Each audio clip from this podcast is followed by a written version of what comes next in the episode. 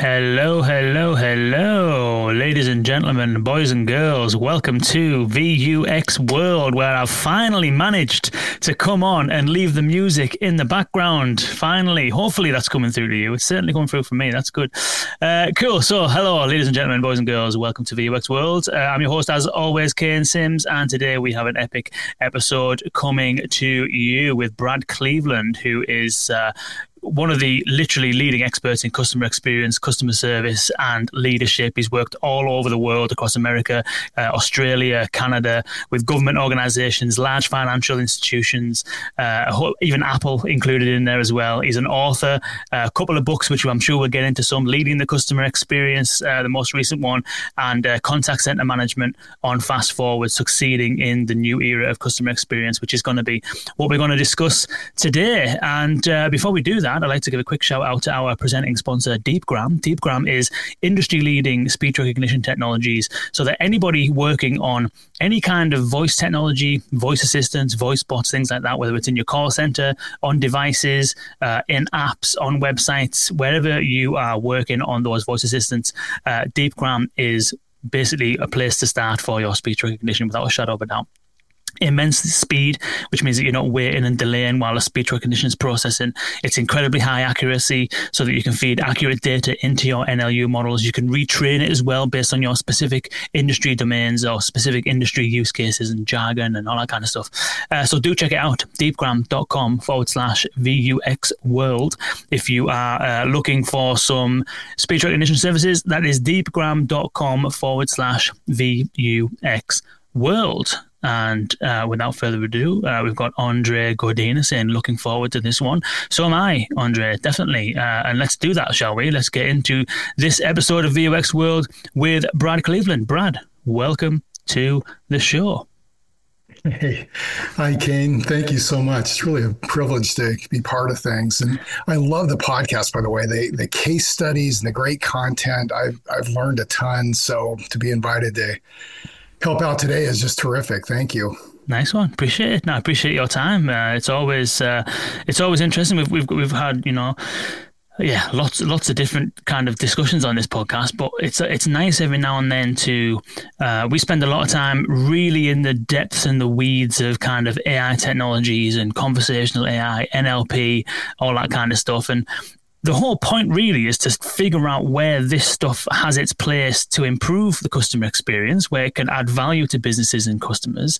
Um, but it's always we speak um, at a granular level in terms of that technology or at a strategic level, but as far as the implementation of the technology is concerned. So it's nice every now and then to kind of stick your head up, have a look at, you know, an overview of what's actually going on, where this stuff sits, and, and broadly speaking, the trends and, and kind of notable happenings within the customer experience industry at large, really. And I think you are the mm-hmm. absolute perfect person to do that with us. So I appreciate your time.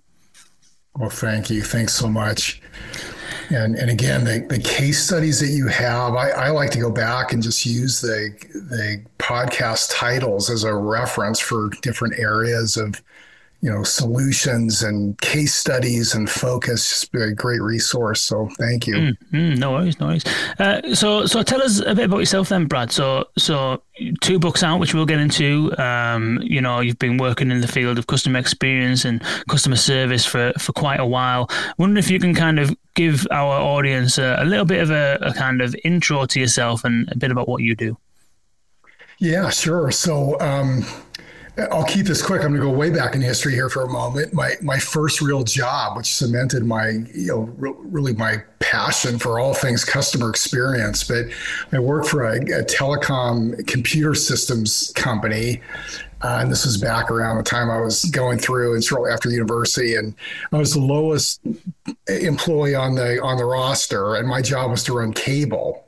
So for these systems, so I spent uh, most of my days underneath corporate buildings and hospitals, these these other businesses we were we were um, uh, serving, and it, it, was hard dirty, dusty work. I'd, I'd, come home looking like I'd been coal mining all day. Um, but uh, I had some great supervisors, and they're they're like, you know, hey, you're a part of the information economy, and the future is is going to be amazing as we as we bring these capabilities online. And I remember one day I, I got scolded. I, I was above ground working for uh, working um, directly with uh, customers installing this equipment in their offices. And I'd left fingerprints on a computer monitor. And my uh, supervisor really, really gave it to me. Like, look, they've spent all this money, done all this training. They're excited about this system. And the first thing they're going to see are your fingerprints. He added a few choice words to underscore what he was saying. And it, I felt about this high, but I needed to hear it. You know, wow, he's right. Everything adds up. And, and customer experience really um, fascinated me. I, I, remember reading a book by Jan Carlzon, you know, back in that day uh, called Moments of Truth, and he was uh, CEO of Scandinavian Airways, and he used to use examples like coffee stains on an airline tray. You know, you get on a flight and fold down the tray, and there's a, a coffee stain from the last flight. You're going to wonder, is that how they take care of their engines? And so we conflate these things as customers, and and anyway, long story short, I, I, went on to work in and around customer service roles and uh, various things, and uh, I became a, a, co-founder in ICMI, the International Customer Management Institute. Um, worked my, my business partner at the time, Gordon MacPherson, was a real visionary, and 20 years my senior. He retired a few years later, and I became CEO and served there for many years. But what a great experience working with him, and just all these doors open. Like had the, had the chance to work with small organizations and large organizations and those in between and various levels of maturity and had this front row seat into uh, these decisions and what was working and and what wasn't. So anyway it, has been it's been a, a, journey with a lot of serendipity and just kind of going through the doors that have opened but i, I just love this field Mm, interesting. Yeah, the, the ICMI, I mean, um, everybody knows the ICMI and, and the kind of work that, that it does and stuff like that. How, what kind of, what led you to kind of where you are now, you know, writing, you know, books and, and kind of consulting independently now, correct me if I'm wrong, is that right? Yeah, so um, uh, we sold ICMI in, um, oh, it's been over 10 years ago now to Informa, a London based organization. They were actually United Business Media back at the time. UBM got acquired by uh, Informa, which, which, was a great opportunity for ICMI because it gave us a, an even bigger footprint and the resources of really one of the largest media companies um, in in the world. So we were able to reach even more nooks and crannies with contact center, customer facing, you know, research and, and work that we were doing, and just all things customer experience. Um, so when you sell a company, they normally want the door to help push you out. I mean, it's not yours anymore, and and and, and your advice is not helpful. Thank you very much. that hasn't been the case with with Informa. They they've rolled out the red carpet. Just I, I, I still advise them today um, but but they're also like, hey, go do what you love to do, and and so I'm I'm doing courses for LinkedIn on, on LinkedIn Learning's platform on customer experience. I got about a dozen courses there. Um, I'm doing independent consulting and and just lots of speaking and just some really fun things that come along that um, allow me to stay out there and and uh, you know see what's happening firsthand. Mm, nice, nice. It's whenever I think about customer experience, I mean, my, my background is is kind of like more in on the marketing kind of front. I did marketing like uni, worked at a few agencies and stuff like that. I started working on kind of like um, service design kind of initiatives where you know more like end to end sort of transactional stuff. Did a lot of work in government and working on that kind of service design stuff. Um, and so it's when I think of customer experience, it's it's a bit like I feel as though it's a bit like the term branding, which mm. for me, coming from if I think about the marketing side of me, I think everything's branding. Your product is branding. The way you talk about yourself is branding. The the design choices that you use is branding. The way that your people speak is branding. Every single thing you do is branding. And then if I think if I put my service design hat on, everything is customer experience. You know, the way you conduct yourself, right. how fast or slow you are, you know, the, the, the products and services you decide to sell, how you sell them, who you sell them with, you know, how you talk to people, every single channel you have available, you know, for people to get, any kind of exposure from the business, they're having some degree of an experience. So it's, for me, yeah. I always find it a bit difficult, not difficult, but it's one of those terms where it can mean so much that it can be quite difficult to kind of pin down. So I'm wondering whether, in your kind of experience, how do you like to define customer experience? What is it that it means to you? Yeah, boy, that's a great question. You know, as, as as you as you describe the branding perspective and marketing and customer, so I find that with so many of us, like we interpret customer experience through the lens that we're that we're wearing, the, the experience we have, or the role that we're in. But here, here's how I define customer experience broadly. And this, really does involve everything you just mentioned and just anything that happens that, that's going to create that that perception, that experience that our organizations, that our, our customers have. So, so three three points. Um, everything a prospect or customer hears about your organization every interaction they they have with your organization and its products and services and ultimately how they feel about your organization. You know if i were to mention different company names different organizations you know some of them would would create feelings of excitement and others maybe feelings of dread with with some of us. We have to be their customers and it's painful at times. Um, but you know people will hear that definition like how do we control everything a prospect hears? Well, we obviously can't, but can we do such a great job that customers are inclined to say good things about us? You know, you bet.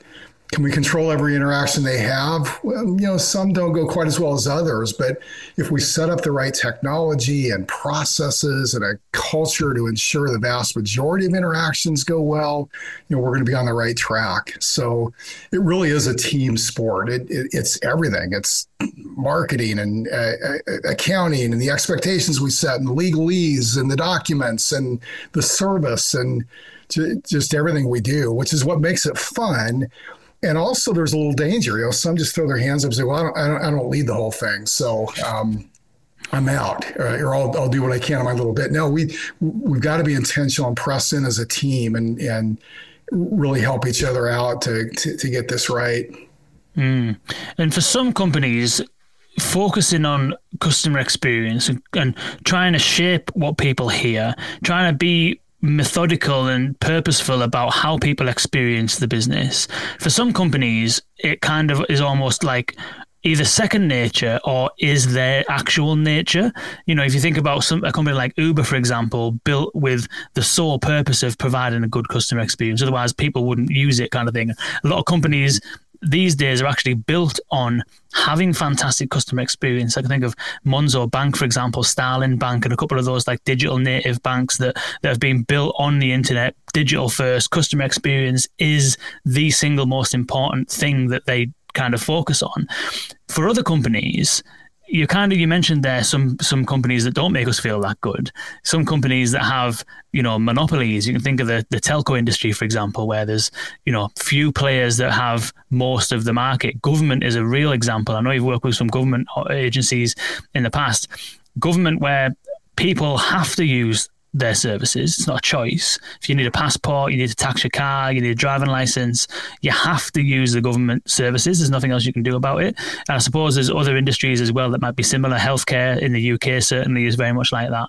And so I'm wondering from your experience in those areas where an industry or a business isn't kind of customer experience first and doesn't really have the same kind of incentives as some others where customer experience is the differentiator.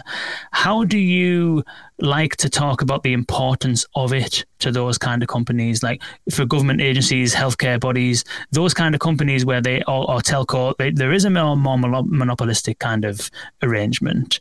Why should yeah. those kind of companies focus on customer experience? Yeah, boy, that's a great question. You know, a big part of the answer is that customer experience isn't just delivering benefits for our customers. It, it, it, has a huge impact on our employees. And our customers experience us once for a short period of time, um, more than once. They're ongoing customers, but they they experience us in bits and pieces as as we um, serve them and are, are part of their lives. But uh, those of us in the middle of it, we're in the middle of it every day. I mean, every hour of every day. So um, yeah, a, a large government agency that we've worked with has been going through this huge turnaround and they, they really didn't have a good vision. They are a monopoly. You have to use their service. But they came up with a vision that uh, to, to make government services simple so that people can get on with their lives. Make government services simple so people can get on with their lives. And I love that because it puts the focus on the customer it gives me, if I'm an employee of theirs, it gives me a, a, sense of purpose. You know, whatever my role is, how are we making things simple for our customers so that they can get on with their lives? Puts the focus in the right place. And who's going to win when we do that? Our, our, customers, but all of us. I mean, our, our processes are going to have to be aligned. Our our culture is going to have to be aligned, and it's just a way better, way more fun environment to work in we, we really see what what difference we're making and have that sense of purpose. So everybody wins. I think that's a big part of that. Uh, mm. the, the, answer to that puzzle. Mm, interesting.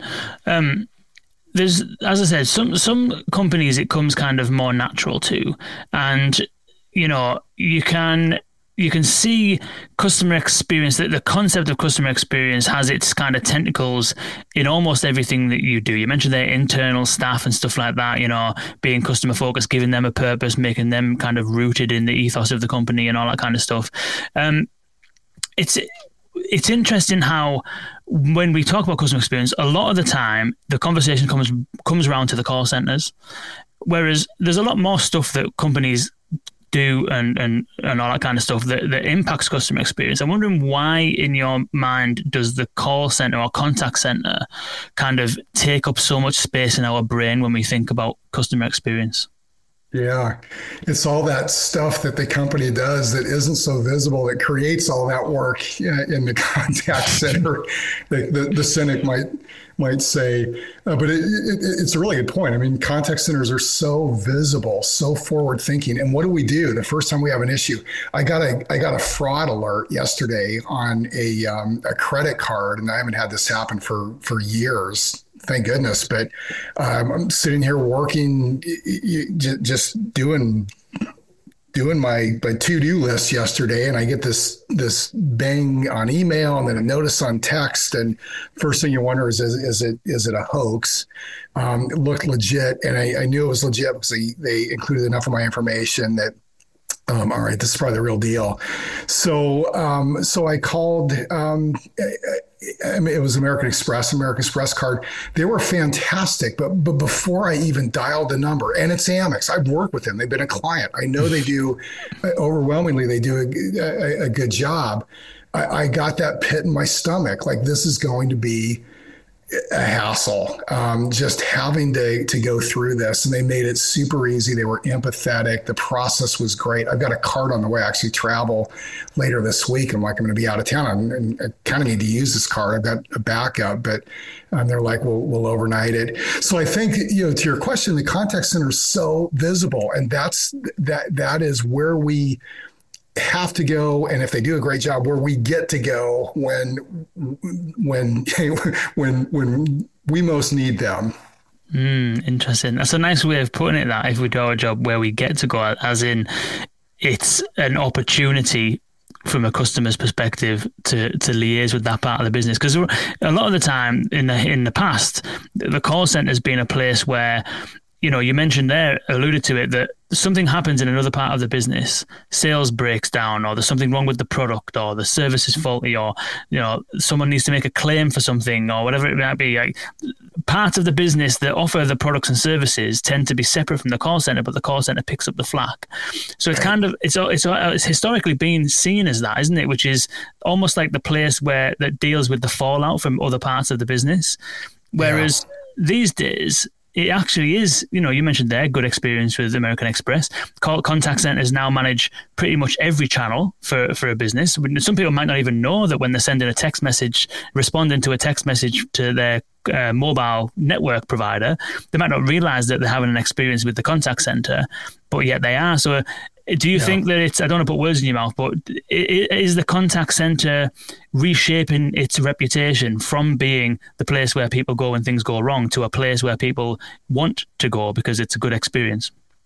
I do. I, I, I, think there's been enormous progress in uh, developing an understanding across the organization of what the contact center can do, how we can serve other parts of the organization. You know, we got such incredible visibility on processes and issues that um, really where we can innovate across the organization. So I do think there's been a, a, a, tremendous cultural upgrade in contact centers, and they're pretty amazing places to you know to be a part of. I mean, just the the multiple channels that you know everything comes in. The, you know, the contact center touches everything, anything going on across the organization. Um, we're a part of it, so it, it's just a fascinating place to be, content wise and and channel wise, and working with our colleagues across the organization. Those opportunities, just a super fun leadership opportunity, and and and really engaging for anyone who's a part of a you know, a forward-thinking contact center that really is creating value. So, short answer is yeah. There's there's been a real cultural upgrade. Mm, mm. And it's, I mean, you you mentioned the other week you, you had an interesting post around the contact center becoming uh, an insight center, and we've heard lots of you know stories and stuff like that over the last few months and years and such about contact centers becoming revenue centers where I think we had Marc Bernstein on the show from Balto and uh, he's the CEO of Balto and he was talking about a time when he called he was calling I think it was his mobile phone carrier and he was calling to I think he was trying either he was going to leave I can't know exactly what it is so forgive me for getting this wrong but he was either going to leave the contract or he was calling to um, query a bill. I think he was actually going to leave. This, I think that's probably what it is. I think he was calling about to leave, and the the experience he had with the person on the other side was that you know they were really apologetic, really empathetic. They had the kind of like uh, autonomy to be able to wipe clean the previous charges on the bill and refund them and stuff, and then offered to discount the ongoing bill for the next twelve months, providing they were going to he was going to stick with the contract and stuff like that. And so it's kind of like taking a bad situation, turning it into a positive for the customer, but then at the end uh, the the person who was speaking to said, "Oh, and by the way." We're doing a different deal on new lines. So if you want to take out a different contract with us, uh, we're doing a really good deal on those now and explained the deal and stuff like that. Anyway, it just so happened that Marc was interested because he was thinking about getting a contract for his wife and putting them on the same contract. And that's what ended up happening. So a call that was beginning as I'm going to leave turned into a call where there was one contract for 12 months plus a brand new product sold at the end of it. And so it's not this place necessarily where customers go to complain. It's it's becoming the place where is a re- it's a revenue generating part of the business as well. I wonder if you can kind of shed a bit of light on your observations in how the contact center has changed and evolved over the last few years.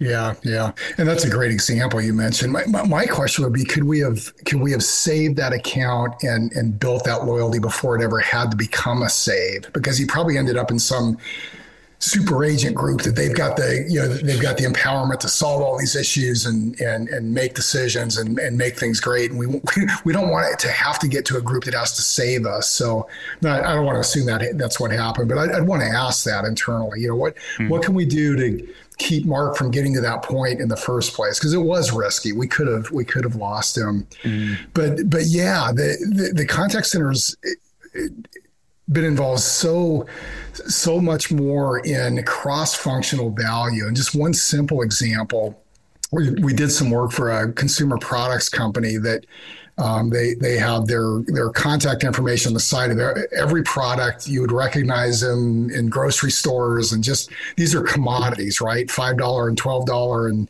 um, twenty dollar items. And pounds, marks, whatever the case may be, depending on on where where they are. And and if you have a question or something you need to run by them or bad experience, you can you can uh, uh, reach them through one of these contact channels. Well, they the, their contact center was the second to lowest part of the organization in terms of, uh, of employee satisfaction. And I went in and spent some time with them and, and, and was kind of asking why. And one one employee was like, why not? We handle gripes all day. I mean, how valuable can that be? I'm like, well, why are you here then? it's like, get my foot in the door, you know, go get a real job as soon as I can. I mean, just this this awful stereotype. So we we sat down and and kind of kicked this around with some of their employees. Like, this is a huge opportunity. How can you make this more valuable? And one of the things they came up with is what can we learn from these interactions? And they discovered with just, they didn't have the latest systems or anything at the time. They, they were just using what they had, just basic call types. They, uh, and some coding they were doing. They learned that 11% of the contacts in one of their spray cleaning products was because the childproof cap was hard to remove. So you'd buy it, take it home, and you know, force it off, and all too often you'd shear off the spray nozzle. So most customers would throw it away, don't buy that brand again. Thank goodness for those few percentage wise who reached out and said, Hey, I just wasted this money. Um, and, and, they were able to make it right and send them coupons for replacements and, and that sort of thing. But they took that data to their, their packaging supplier and it was irrefutable. It's like, we've got a problem here. So they redesigned the cap and those contacts just went away. And they're like, whoa, that was just a little in- initiative on our part, and it's saving us millions uh, uh, of dollars a year. What can we do beyond that? And they went on to inspire new product lines from what they were learning. They were part of innovation efforts and research and development. These were commodities. I mean, my goodness, if, if you can do it with commodities, you can do it with with anything. And the uh, employee satisfaction surveys, this was months down the road, they went from second to lowest um, in satisfaction across the organization to second to highest they, they, their turnover went way down. They were a place people wanted to work. Um, they had their employees involved in, in these cross-functional initiatives, and and, and they were enjoying uh, learning about these other areas and, and how to support them. It was just an amazing turnaround. So that again, if if a consumer products company can can create that kind of value. Um, you know anyone can think how you're impacting your customers and, and, and their their lives Mm, It's interesting because the the so in in the natural language processing field and AI space, uh, the contact center obviously is getting a, a, hell of a lot of attention because, as you've mentioned, multiple different channels all coming into one pla- or one place. Every one of those challenges conversational in nature, either voice or text, and so the ability for natural language processing to do its job in that area is huge. And that, that instance that you just gave there around using the data that's within the conversations that you're having to inform the business.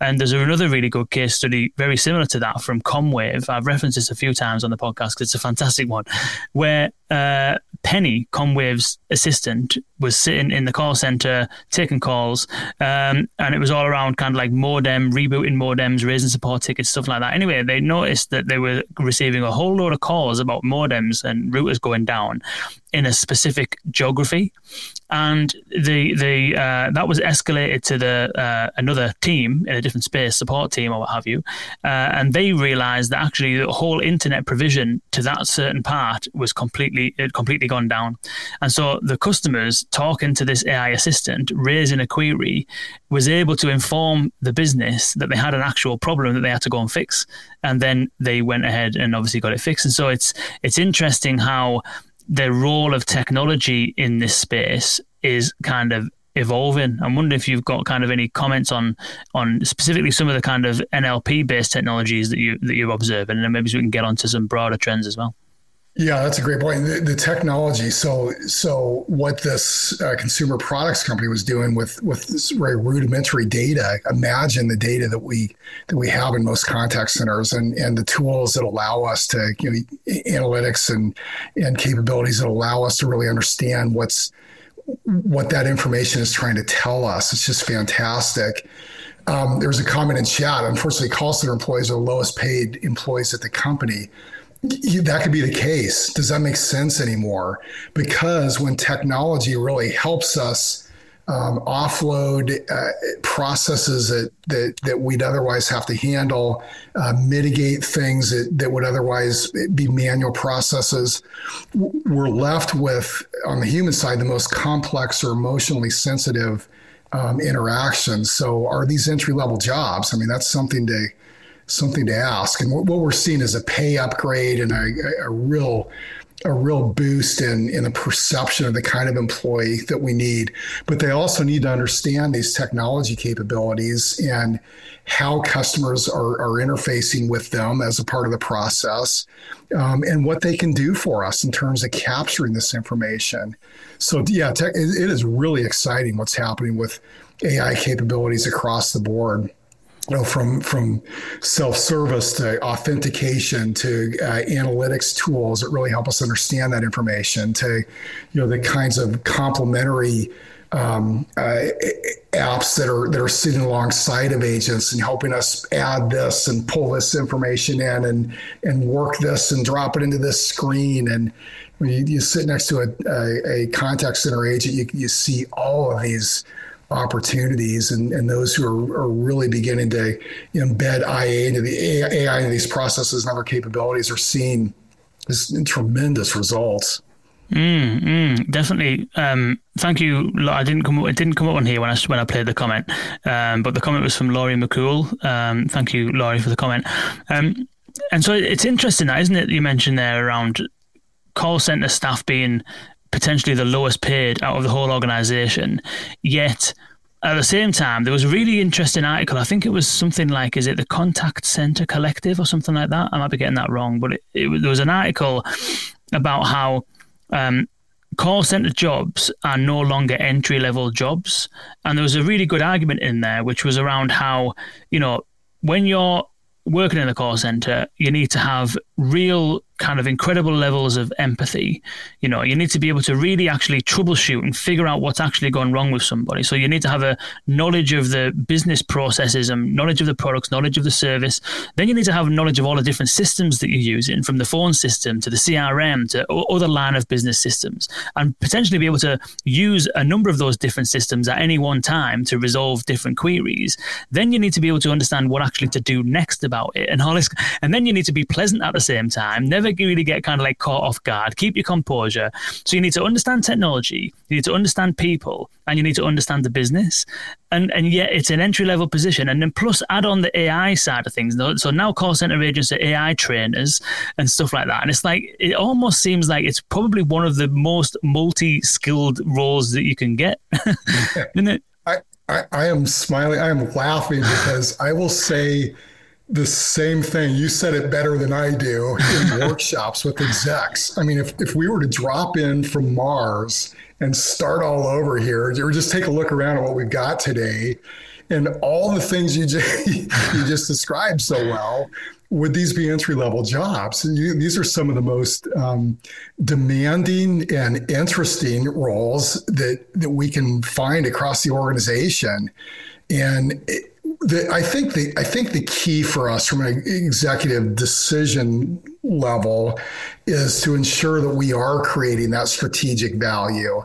You know, there, there there's no such thing as just a low level entry level center that's very effective out there. That's just you, you just can't you just can't run an, an, environment that way and expect it to work with, with today's multi-channel environment and customer demands and everything. So, so we we've got to step up to the plate. We've got to put the right people in place. We've got to give them the the, the empowerment, the tools, the you know the processes to support them and, and and to support great experiences. But that means we need to create value because it's an investment. You know, we can't do it on the cheap, uh, but but it's um, uh, just a huge payoff, a, a, an amazing ROI if we if we do it right. So it's a it's a very different mindset than you know deep history if you look at the stereotypes in in contact centers.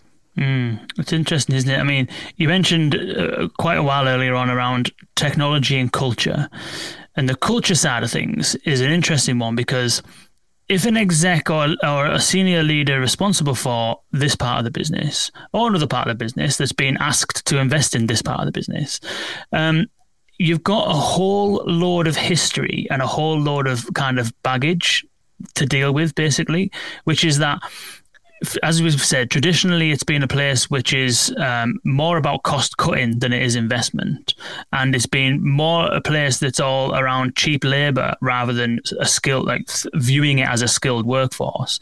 And so all of a sudden you but you, you do have examples of cultures where it's different. You know, I always there's a really good example from Tom's shoes, for example, where there was no KPIs around you know average call handling times and stuff like that. It was just do whatever you need. And there was that famous story about somebody who was just literally on a call with a customer for an hour or eight hours or however long it was, just generally having a chat um, and all that kind of stuff. And a good one from I think uh, one eight hundred flowers or eight hundred flowers, whatever it is, um, where somebody made a, a complaint about flowers not turning up on time and it was a really special occasion. It was someone's birthday, and you know the flowers didn't arrive and all that kind of stuff. And then the the flower company basically sent a massive bouquet afterwards uh, with a big thank you and gave them free flowers for twelve months or something like that. You know, really good examples where doing something that's counterculture has really good effects.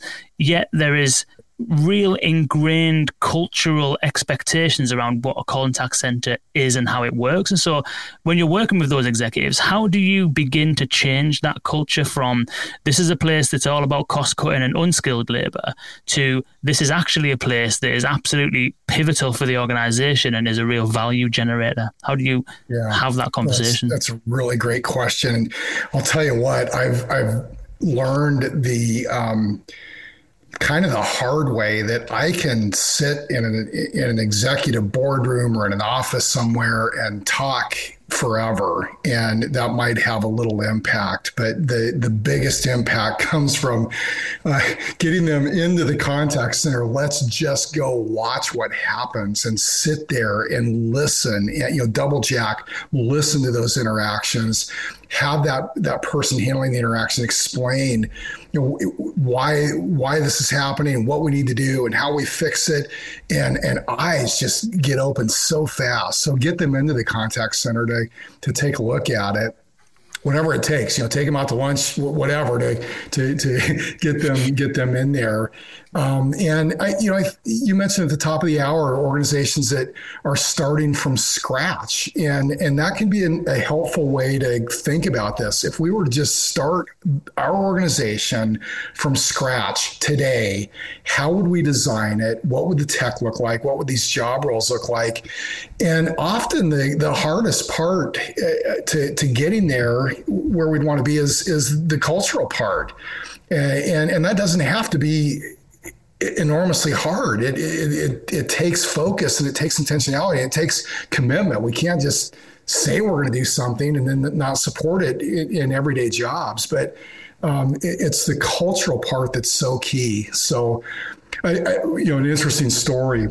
did some work with um, Vanguard, the Vanguard Group over the years. It's now the largest mutual fund you know, investment company in the states, and um, back when they were a much smaller organization. Their their founder and CEO, John C. Bogle, who's recently passed away, just this tremendous leader in the financial world.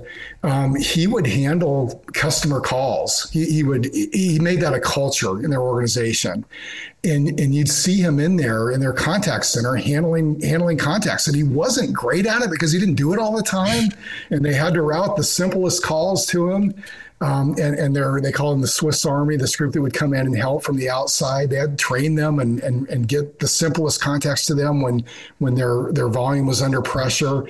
Um, and he would get he, he, he would dig in and do a good as good of a job as he could, but he'd get complaints now and then, like, "May I speak to your supervisor?" You know, he wasn't about to say, "Oh, I'm the chairman of the board and the, the, the founder," but the the cultural um, the, the, cultural implications and, and, messaging and him being there and, and, others being there and helping out saying this is the most important thing we can do is to be there for our customers was just huge and that sparked a turnaround that really you know really impacted the rest of the organization and what led to so much growth and and you know positive goodwill so i love to see that I'll tell you one more quick story, and this mm. just happened recently. And you know, I, I hope this is encouraging, but did some work for a, a beauty supply uh, company, large beauty supply company, and their and their contact center, which was my area of focus in this consulting project, was uh, they, they were pulling their hair out from the, these misses on the part of the warehouse. You know, orders not showing up and and the wrong thing showing up, and you know, just blocking and tackling stuff, simple stuff. And the warehouse kept coming up, and boy, the warehouse they, they that that that was where the the, the bad stuff was happening, right? So so I got their permission. I go talk to them, and, and they said sure. And it was a different city. Uh, they had a number of warehouses, but I went to their kind of their their first and main one. Uh, huge operation near a major airport. It's you know it's hard to find all these buildings that are so huge and and behind a chain link fence. I go through layers of security, and I go back in there and and um, uh, met in the uh, warehouse director's office, a small office. He spent most of his time out on the floor. And, and we talked for just a little bit. And he's like, Thank you so much for coming here. I, I really, no, no one from customer service has ever been through here. He's like, No one from about anywhere has ever been through here. And, and we came up with stuff on, on a chalkboard in his office that were some simple improvements, just some misses. And I, I'm sitting there thinking, they don't need me for this. You know, you don't need a consultant for that. Um, get out there and, and look for these opportunities and build those those bridges and those relationships, and and and things you know really begin to turn around. Not because anything brilliant I did, but just because that collaboration was was was more established and and and, and I did encourage them you you you've got a cross functional team here uh, that that you need to develop and grow. Um, you you can't run a contact center within a contact center. You you've you've got to be out there with your colleagues, um, understanding their world and how you can serve them if you're really going to create value here. Mm. Um, that's really interesting. You may say that they don't need a consultant for that, but part of I think what a consultant like yourself brings in that situation is that kind of thinking. Whereas I think that in the day to day kind of like running of a contact center or of a business, it's very hard, I think, for some people to kind of have that overarching view and say, okay, there's a problem in the warehouse. Why don't we just go and talk to the warehouse? Because a lot of organizations are very much organized in these divisions and silos, and, you know, sales doesn't speak to complaints or, you know, onboarding doesn't speak to such and such and all that kind of stuff. And it's like, it can be quite a challenge, especially if you don't have a culture based on um, autonomy if everything's based on permissions, then it gets really kind of difficult.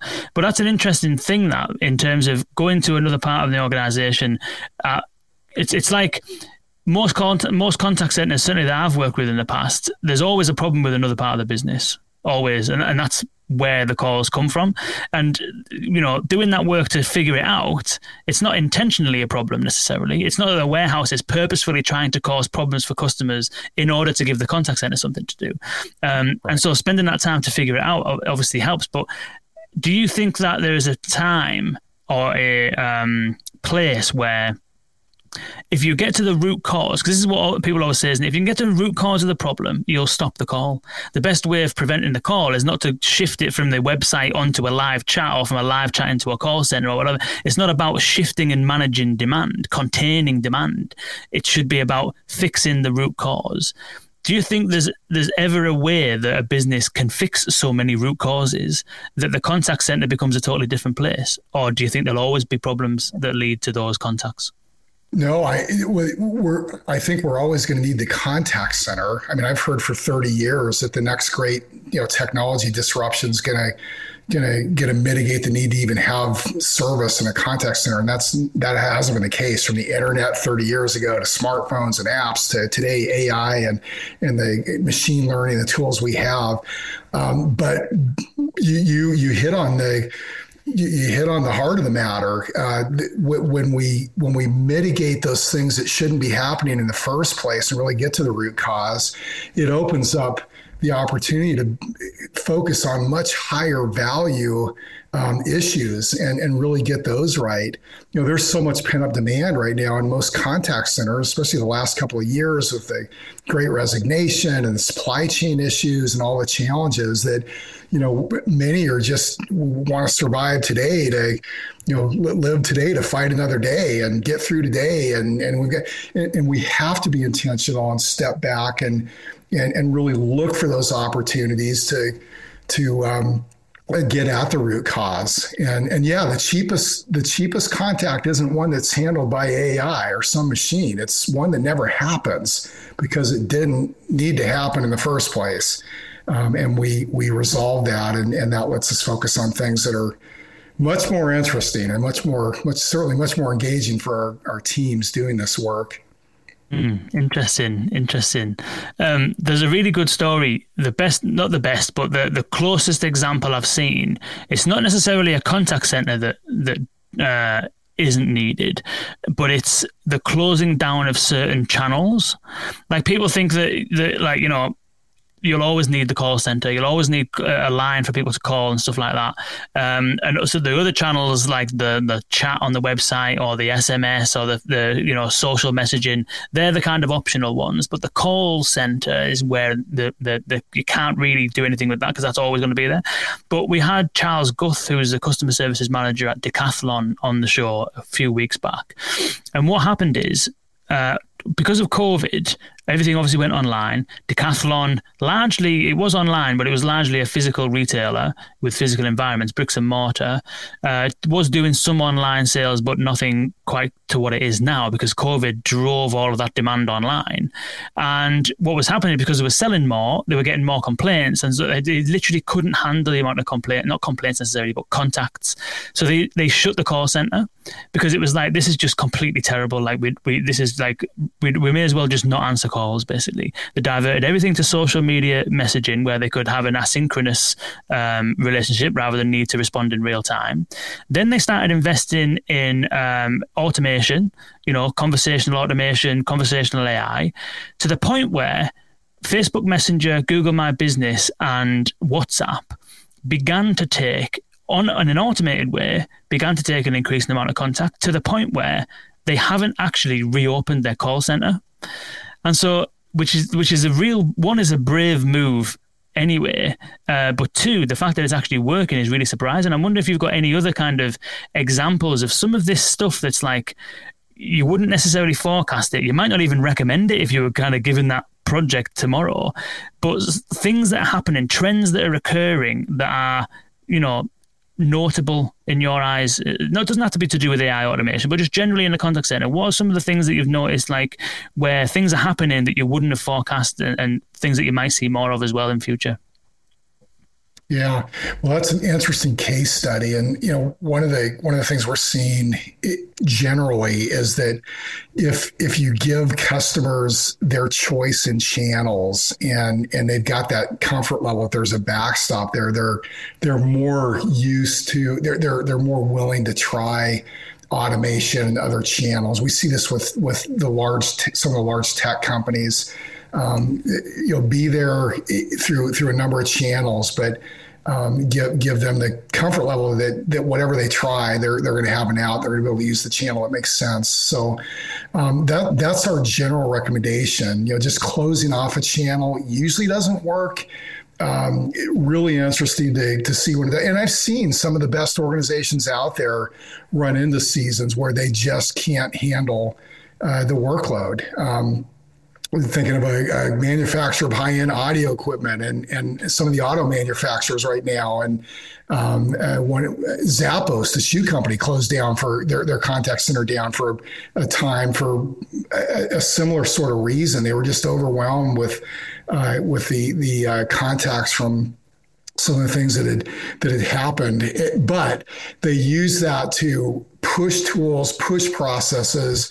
They reopened those those channels, but their customers were were able to try some some alternative ways of getting what they need, and uh, and it worked. So our, our advice our advice is to is to give customers a choice, but do a really really good job with your digital channels and continue to build those tools and capabilities. Create a digital front door where you know you're authenticating them. They're in the system, so you've got the ability to pull up where they've been, what they've done, what channel might make sense, what next step uh, makes sense, and you can pull them along, guide them along. Pull them sounds too, you know, too much like pulling, um, but you can you can open up those doors for them and and and encourage them along the the path that makes sense, and you'll see good things happen. Mm, interesting. On the on the the the line of channels. As you mentioned that it's unusual for for um, closing down channels entirely to to have a positive effect. But there's this temptation to open up more channels all the time. So you've got every CCaaS provider out there has support for all kinds of different channels and they increase all the time, you know, from, you know, Slack and Teams and, you know, Alexa and Google Assistant and, you know, heaven forbid any metaverse channels that may appear.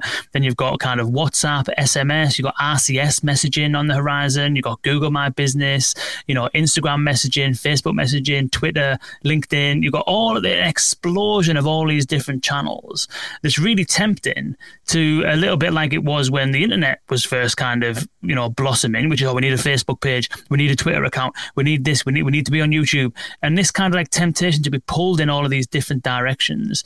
What's your te- what's your kind of advice about the balance between opening up on every channel and giving all of that the attention that it deserves in order to be as customer focused and as kind of like uh, giving people as many options as they can versus yeah. being able to manage that really that's a really good question um, and in addition to all those channels in on the operations side we're we're making sometimes short short term decisions um, on on how to handle them. So Kane, you're pretty good at, at, at chat. We're gonna put you in that group, and Brad, you're okay at this channel, so we'll put you over there. And uh, and so we've got got this slicing and dicing in our operation.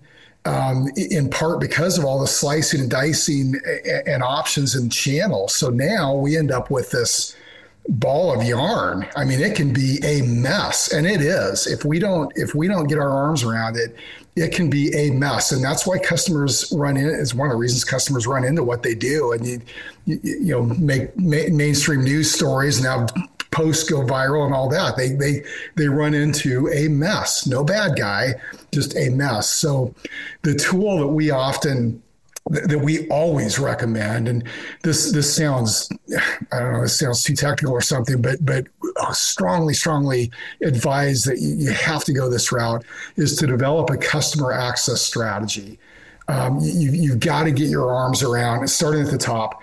Who are your who are your customers? and what what kind of needs will they have and that should drive everything then. What channels make sense or today what combination of channels makes sense. They start out in one and may end up in another but what combination works the best? Um, what kind of, of service levels do we want to establish uh, for for wait times?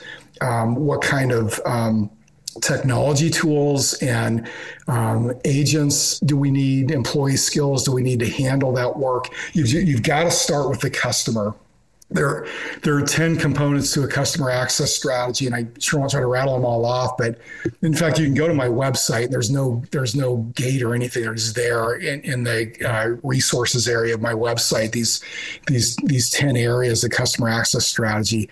Um, grab that. It's just a, a, free guide that we we posted there, and, and go through that with your team. You know, let, let's work through each of these components. Do the hard hard yards to think through each of these components and and go forward with a plan. Um, and and with, in the absence of a customer access strategy, I just don't see much success. I, it, it, just you, you can you know it's like whack-a-mole. You can tamp a problem down for a while, it's going to pop up somewhere else. So you you have to have an overall plan. Nice, nice. We will put that on the website uh, on on the show notes. I'm just going to find it now. Uh, oh yeah, of course, yeah. It's a snippet from your uh, LinkedIn Learning, is it? Is that the one I'm looking uh, at? I probably I probably have a snippet from a, a, course on customer access strategy, and there's a worksheet, and I think it's in the resources area under a under a tab called worksheets. So, and again, it's not gated or anything. You don't have to leave, you don't you don't have to leave anything, your email or anything, and just grab it and and, and go. It's just there to perfect to be a, a resource we will put that uh, in. Oh yes, there it is. I'll put it in the show notes, and uh, we can link to that. And it's also uh, highlighted in in your book, is it not? The uh, it is actually yeah. in both books. Um, right. It's, it's, in leading the customer experience in the um, in, in the customer service section. Customer service is just a part of customer experience, but but a critical part. So it's in it's in leading the customer experience, and it's um, covered quite extensively in, in contact center management on Fast Forward. Okay, cool, cool. We'll, we'll, put the links to those two in there as well. Um, I was going to say, let's should we get into the top to the ten? But I think it might be nice to leave something for people to go and discover potentially, unless you want to give a uh, maybe it's a, a five of the ten and leave a bit to be desired. Yeah, of, of, customer access strategy specifically. Yeah, yeah. Um, yeah, yeah, yeah. So, well, there, there's customer access strategy. So, who are your customers? Um, what needs would they have, what contact channels then make sense, what service levels should you establish, what tech and human resources do you need, and so forth. Right. There, there are 10 buckets for customer experience as well, the higher level part of this. And and um, yeah, the, the customer experience leadership book covers the 10 and 10 chapters uh, here, here's a little hint. You can go on Amazon and grab the table of contents and, and get the 10 without without buying the book. If you buy the book, it's not going to break my heart, but this is not a shameless plug to have to go buy the book. But we believe there are 10 pillars to customer experience, and, and we've, we've actually hit a number of them here, but vision and, and employee engagement and listening to customers, voice of the customer, uh, the strategic value of customer service, and so forth. So so those are there uh, as well. Nice, wicked. Well, we'll definitely include those links. Um, and to wrap up, finally, what is it that you see kind of happening? So, COVID, COVID for one, has been a massive thing that has, you know, brought about a load of change across a whole bunch of industries and businesses.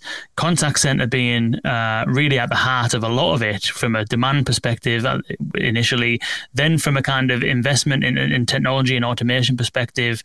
And so the kind of, we've mentioned at the beginning that this journey that the contact center has been on from a place that kind of deals with everything that goes wrong to a place actually which is the heart of many businesses where all of the conversations happen in, where all of the customers go, uh, where you need a, a multidisciplinary workforce with some of the most bleeding edge technology that exists today that's, that's at use. And so it's become this place of real interest, I think, certainly for me and, and for, for businesses in general, I would say. And so where do you think it goes from here? What are the kind of things that you're observing now bubbling on that you think might kind of, you know, be something to watch out for in future? Yeah, that's that that's a really good question and one that we all need to keep asking. But I would, um, you know, a trend I see and one I would encourage you to be intentional about pushing along is is really understanding other aspects of the operation. So if you're working on the, the tech stack and have the, these cool projects and wow, it can do this and that, you can get kind of siloed pretty quickly on kind of kind of go down that rabbit's hole and and you you, you launch something that it, it maybe is successful or maybe it doesn't quite do what it's supposed to but having spent time in the contact center and uh, up the supply chain down the supply chain you know with with manufacturing with the warehouse with uh, with uh, after sales support in whatever kind of operation you are get out there and spend time with your colleagues. I think we're going to see the the growth of uh, customer experience leadership within roles. You know, it's not a it's not a department or initiative or some super duper group that does that whole thing for our organization. It's all of us. So I think we're to see the, the, the growth of customer experience leadership um, whatever our role, and and particularly important for those in in IT and working on the technology because it's so powerful when it's aligned to you know, what our customers and what our our cross functional needs really are. So, uh, and that doesn't necessarily dramatically change anything anyone might be working on. It just adds context and a richness to you know, to, to, to, to, getting it right, you know, real direction to getting it right. So I think we're to see that. I think we're to see data driven decisions. You know, we, you mentioned conversational AI's capabilities to really mine, um, you know, conversations and, and, and that, that enormous amount of data that we're collecting in, in all forms. And that's exciting um, learning how to use those tools and then learning how to how to act on what we're learning. That's it's got to compel change, right? We've got to design better products, uh, design better processes, uh, mitigate work that shouldn't happen in the first place. So acting on that information, not just capturing it and and and being awed by it, but what's it mean for us now? So I think that's going to be a strong uh, trend. Um, and and and again, building customer focus into every every job role you know what what's it going to take for me in my role to really further our our vision and mission to be there for our customers and really have their have their backs. It, it's such an exciting time, and it's been so painful and in so many ways these last couple of years, and um, so sensitive to to how difficult on so many levels it's been but it, it, the silver lining is it has forced us to innovate and it's put customer experience front and center it's a really, really exciting place to be going forward Mm, nice. Well put. Well put. Thank you so much, Brad. That has been really, really interesting. Really appreciate, really appreciate your time. Um, boys and girls, ladies and gentlemen, you can find Brad's book, Leading the Customer Experience, uh, and also uh, the second one, which I've got here, uh, Contact Center Management on Fast Forward. I'll put both the links in the show notes, as well as the link to the guide that we've been talking about for the customer access strategy. Uh, it's been an absolute pleasure, Brad. Thank you so much. It's been really, really good. Thank you, Kane. Really appreciate it. It's my, my privilege. Nice one, really good. Well, thank you, boys and girls. We will uh, we'll be back on Thursday with a webinar with Kore.ai, where we'll be diving into one of the technologies you alluded to, actually, Brad, Agent Assist, and how that is empowering uh, agents and thus improving customer experience. How you can get started with it, some of the key strategic uh, decisions that you'll need to make, and how to go about implementing it. Uh, and then next week we have uh, two podcasts coming up. One with UneeQ, Danny Tomsett, the CEO of UneeQ, talking about digital humans, which we didn't really get into today. Uh, the concept of we've got conversational AI, but on top of conversational AI, digital humans uh, being able to handle these conversations in different environments, uh, emerging as they may be. Uh, and also we have uh, Stefan Biedjerk of of Rabobank talking about how Rabobank in the Netherlands are using conversational AI. So please do tune in for that. Thank you again. Brad, it's been an absolute pleasure. Thank you Thank for tuning you. in, boys and girls, and we'll see you soon.